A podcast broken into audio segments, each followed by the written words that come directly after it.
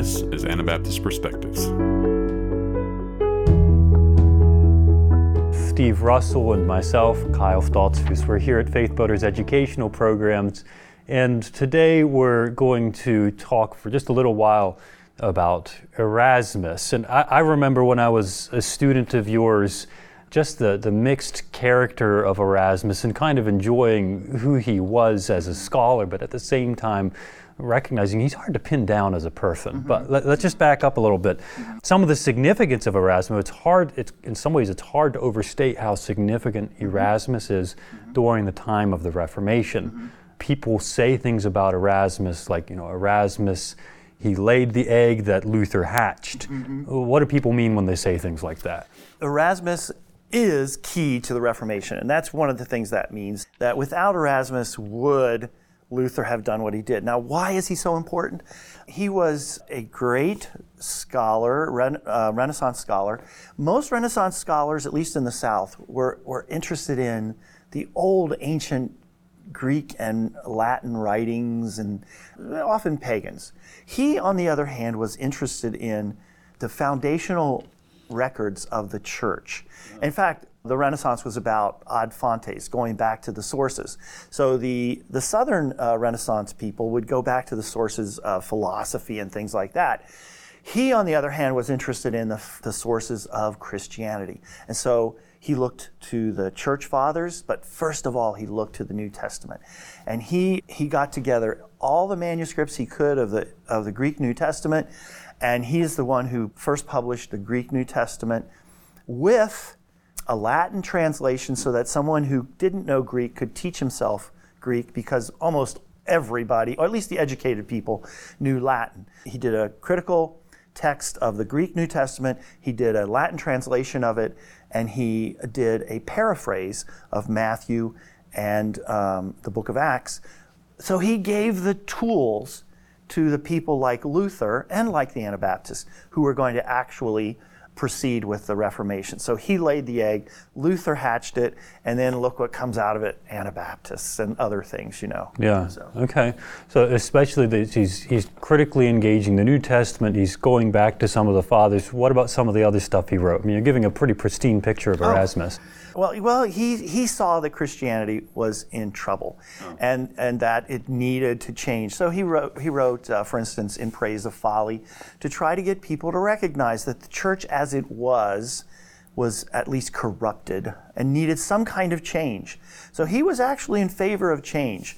So that would be one thing that uh, he wrote, and it poked at Christian leaders that, that weren't used to being poked at. Yeah. And I think you might be thinking about Julius, Julius Exclusus. Yes, yes Julius Exclusus. Well, anyway, Erasmus um, made fun of his contemporary pope. Julius II, who was, um, some people have said, he spent more time on a war horse in armor than at the altar. Well, he was a pope, he was supposed to be at the altar, but he also worked to consolidate politically and militarily the papal states, the states that in central Italy that the popes ruled. And that seems to have been his key thrust. Before the cameras started rolling, I was telling you how he conquered the city of Bologna uh, which was outside of the Papal States, and he had a statue of a bronze statue of himself made and set up in the plaza there. And when he died, the people of Bologna re- revolted and they melted down the statue and they recast it as a cannon, just in case the next pope had similar uh, designs on Bologna as Julius had, had had. There's one more interesting story. I think this is in Praise of Folly, but I might be wrong on that. But this is while Julius was still alive. He wrote that uh, Julius died, and he comes up to the gates of heaven on a war horse with a lance and his armor on, and he's tapping on the one gate of heaven, demanding entrance. And Peter looks down from the top and he says, Who are you? And he says, I'm Pope Julius II, can't you see? And Peter says, Well, you don't look like a pope. Now, keep in mind, this is, this is medieval Europe. Uh, they looked to the Pope as the leader of Christianity. And so this was a pretty stinging yeah. uh, thing to say. Peter looks down, the first pope looks down and says, "You don't look like a pope." Well, uh, that was Erasmus's point. Uh, this is this man has gone far, and and Christianity in general in Europe had gone far away from where it should be. and he wanted it to go back. He made a big deal about being followers of Christ. So he's he's providing resources for especially some uh, folks like Luther. He's, he's providing resources for the for the Reformation to happen.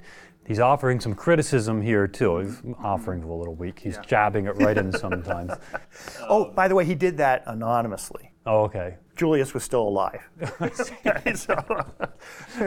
Yeah, very shrewd. But he did remain a Roman Catholic. yes, he did. Okay, so so why why did he remain in the Roman Catholic Church when so many reformers and the Anabaptists were pushed out or, or left? Well, I, I'll tell you why. And uh, later on, you're going to ask me, I think, probably about why he was important for us as Anabaptists, right? Yeah, sure. yeah. Okay. So at this point, I'll just say he didn't leave because he was Platonic.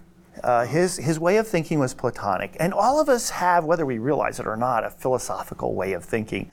Pl- Platonism says that the real is in the mind of God. And what we see here on the earth are somewhat faulty replicas of whatever's in God's mind. And so he felt that the New Testament told us what's in God's mind. This is the way the church ought to function. It will never get there. He's Platonic, it will never get there. But he did want to see the church move in the right direction. So he is trying to stimulate movement in the right direction. But he never leaves because all of the reformers would have agreed with him, and the Catholics, in fact, that splitting is wrong, that splitting the church is wrong. So he felt that the uh, reformers were doing that, and so he wasn't willing to do that. But he usually lived in a reformed city. So he so he's showing that he doesn't like where the Catholics are. He died before the Catholics started to reform themselves. So he didn't like where they were, but he didn't like the fact that the Protestants had split the church and also with us he, he thought we were trying to make what can't come real real. So he despised us. You are doing something that's impossible. Mm-hmm. You're trying to do something that's impossible. Although they were following what he said. Mm-hmm.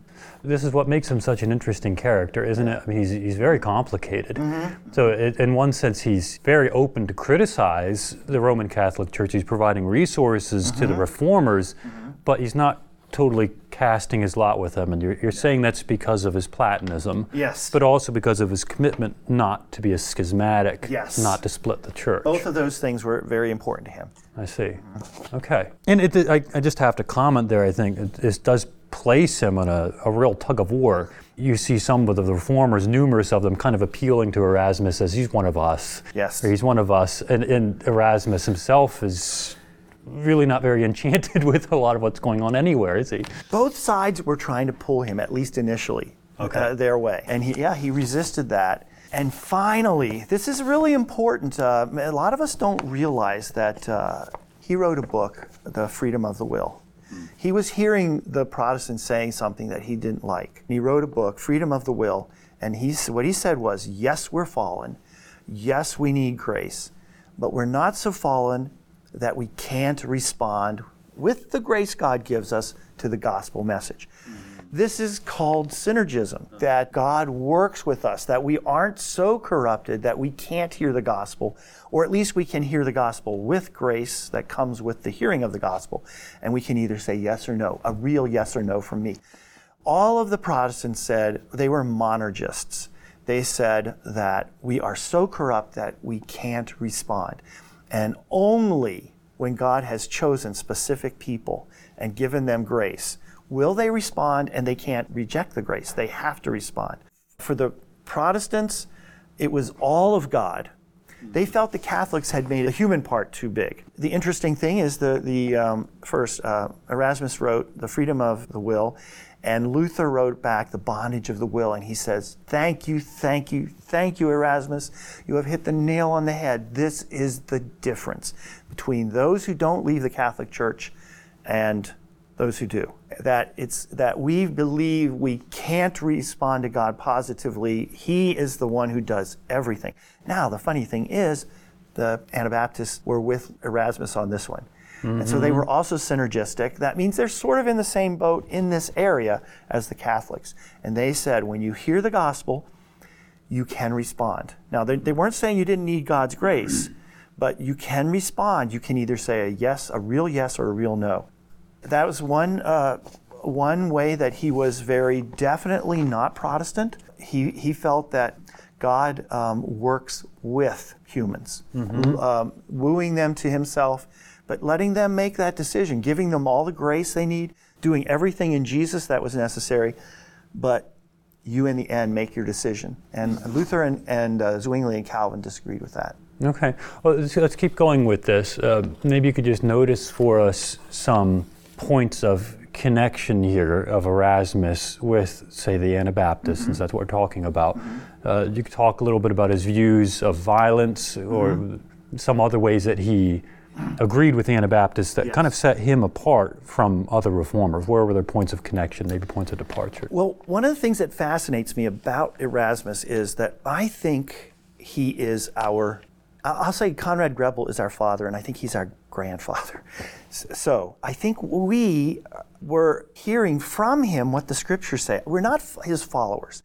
But he was saying, uh, he criticized, as you, as you suggested, the Christians of his day for fighting each other. And um, so he was definitely a pacifist. I don't think he would have said it's wrong to resist the Turks when they attack, the Ottoman Turks who were Right at the gate. yeah, they were right at the gates of Vienna. I think he would have still believed in the just war theory, but he really meant the just war theory, which means you don't fight other Christians. And you don't you don't start a war. It's got to be defensive. I think he would have been in that place, but clearly critical of Julius II and other European Christians for their willingness to fight. So that was uh, big for him. And he pointed it back to the scriptures. He was pointing them to the scriptures. I mentioned earlier that he paraphrased Matthew and Acts, and he seems to have done it very purposefully. You know, they're, they're now reading the original, and he wants to make clear to them this really is different than what you've been hearing preached for a thousand years.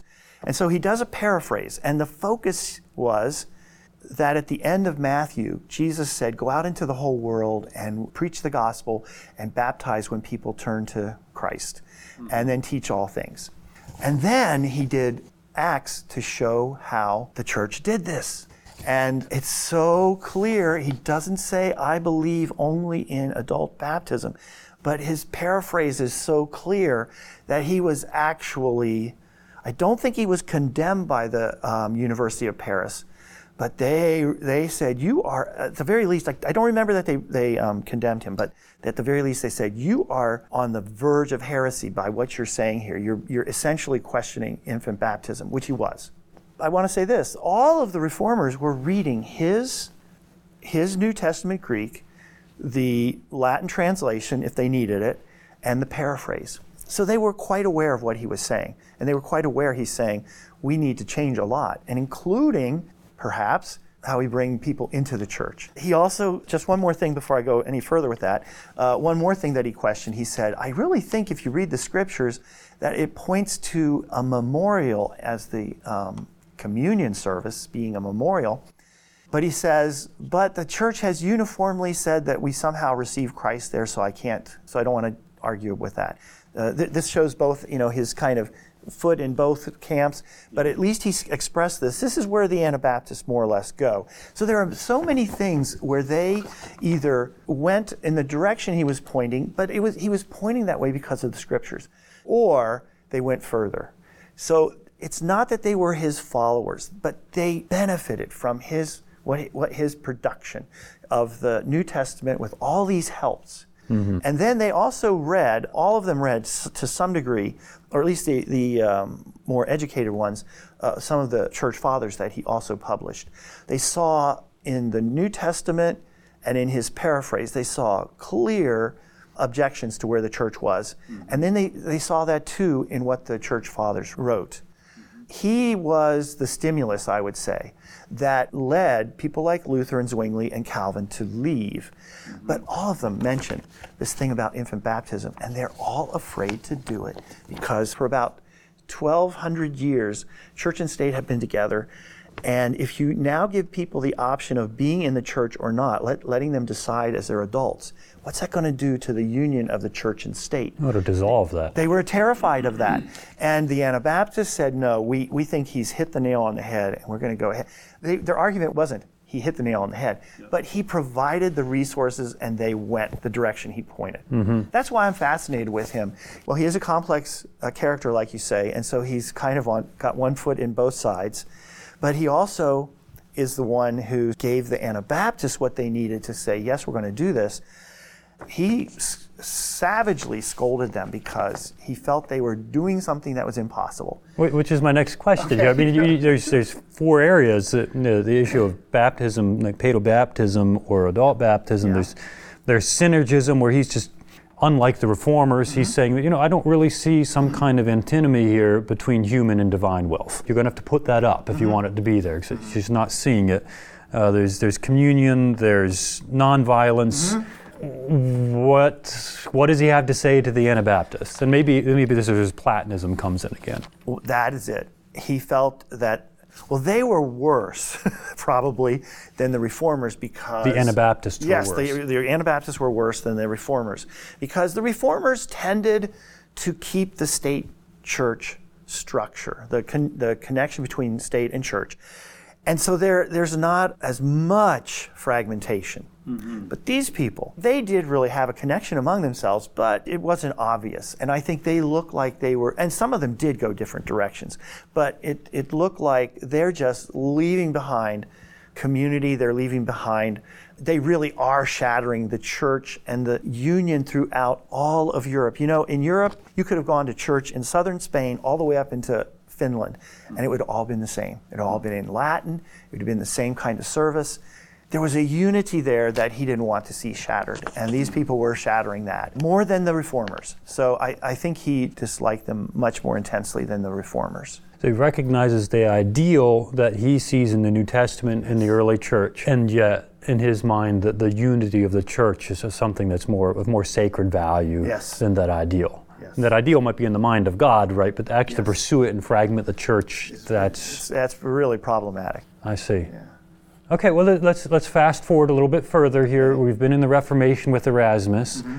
Now there's been 30 years of bloodletting in post-Reformation Europe, or kind of as a coming after that. There's there's the disintegration of any alliance between church and state. Uh, we keep on spooling forward. We're now in our times, Yeah. and Erasmus is here with us. what do you think he would have to say to the Christians in our times? Well, that's really a hard question. You know, um, if he just would be plopped down here and didn't have much time to think and, and experience this world. Let's, let's at least give him a little bit of time to, to get current. Okay, well, I would. I think he would have been horrified if he hadn't had the time, because we shattered. The, we live in a world which is everybody's at everybody else's throat. You know, uh, at least in our country. You know. Anyway, but yeah, let's give him some time. I think he would have said, okay, this is where we're at. It's like the early days of the church. So I think he would have felt that what the Anabaptists were doing might now work. I think he would have. I, th- I'm, that's a suspicion. I, I could be wrong. Well, one thing, though, that I do think that he would uh, have liked to see is a little bit more uh, respect on our part of the whole long tradition of, of the church uh, for its 2,000 years. I per, and I'm with him on that if that's what he th- thinks. Maybe I'm imposing my thoughts on him. But I do think that if we have a lack, it's not recognizing that the history of the church from Constantine till the Reformation is part of us too. It shaped us. And I think we should recognize that. And it actually has some good things for us. He was so concerned with the historical aspect of the church. I think he would have been concerned about that. But I also think he would say, all right, give it a try. Because we're in, you, you had mentioned one time uh, in one of our talks, the situation of the church now in a relatively hostile environment is a lot like it was in the early days of the church, right? Yeah. And I think he would see that. Yeah. So it'd be, it, he'd be, in some ways, kind of begrudging, but he might be a little bit more supportive of, say, forms of community that look more like Anabaptism. That's, that's what you're saying. That's what I think But you'd also have some criticisms. he would. Of course, this is Erasmus. yeah, and and uh, I think he would see us at, um, as uh, maybe pushing holiness too much. There's that Platonism again. Anything else you want to say about Erasmus? I really uh, do think that he was powerful in shaping us. I say that just to say that the years between Constantine and the Reformation are times that we should not ignore. They, we should recognize they are times that help to shape the Anabaptists, and they continue to shape us. Looking at one man like this, Erasmus, who did not become a Protestant and didn't become an Anabaptist, and yet greatly shaped both. I think it should help us realize we need to try to understand history, understand people where they were, and see how that can help us understand our own roots and understand where we are today. So I find him really valuable that way. This is a big thing for me is that we own all 2,000 years of, of church history, recognizing the good and the bad. And also in our own shorter history, I've already had some Anabaptists say, oh, the uh, Munsterites weren't really Anabaptist. Well, I think that is doing a disservice to yourself. Own your history, and that was part of it. Mm-hmm. Let's learn from that. Let's they made some big mistakes. Let's not do the same thing. Mm-hmm. Let's wake up. And part of what they did was they got involved politically, and a lot of us are being tempted the same. Uh, politically in the sense of they got involved in they, they actually established an Anabaptist state church. Munster, you said. Yes, Munster did. So let's learn from that. And some of our own people today, I think, are feeling that temptation to uh, to get involved in government, which is not the place to put your energy. So. Thank you for the uh, the introduction here to this character of Erasmus and also, I think, for the reminder about the, the, value of a place, exploring the place that he had in his times, but it also it gives us something that's it's stabilizing and it helps us to orient into the times which are distinctly ours too. Yes. Thanks for that. You're welcome. For more information about Anabaptist perspectives, to read our blog, to donate, and to see videos of the conversations you hear on this podcast, visit AnabaptistPerspectives.org. We'd love to hear from our audience, so leave your feedback in the comments for this podcast or send us a message through our Facebook page. Thank you for listening, and we'll be back next week with another episode of Anabaptist Perspectives.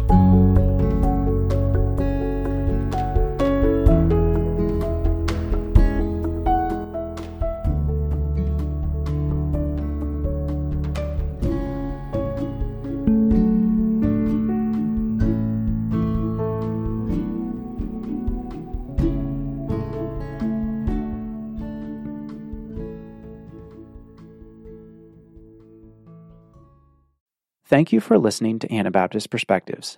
Your listening and sharing this with friends helps more people find our episodes. A special thanks to all of you who support Anabaptist Perspectives financially. We are here because of you. If you haven't had the chance to give yet this year, would you consider making a year end donation? You can donate on our website or by check. Thank you so much for listening and supporting Anabaptist Perspectives. Thank you for joining us for this episode. We invite you to join our monthly partner program. Monthly partners are key to the financial sustainability of Anabaptist Perspectives. Partners also gain access to bonus content, including our exclusive podcast where we respond to audience questions and comments. Sign up at AnabaptistPerspectives.org.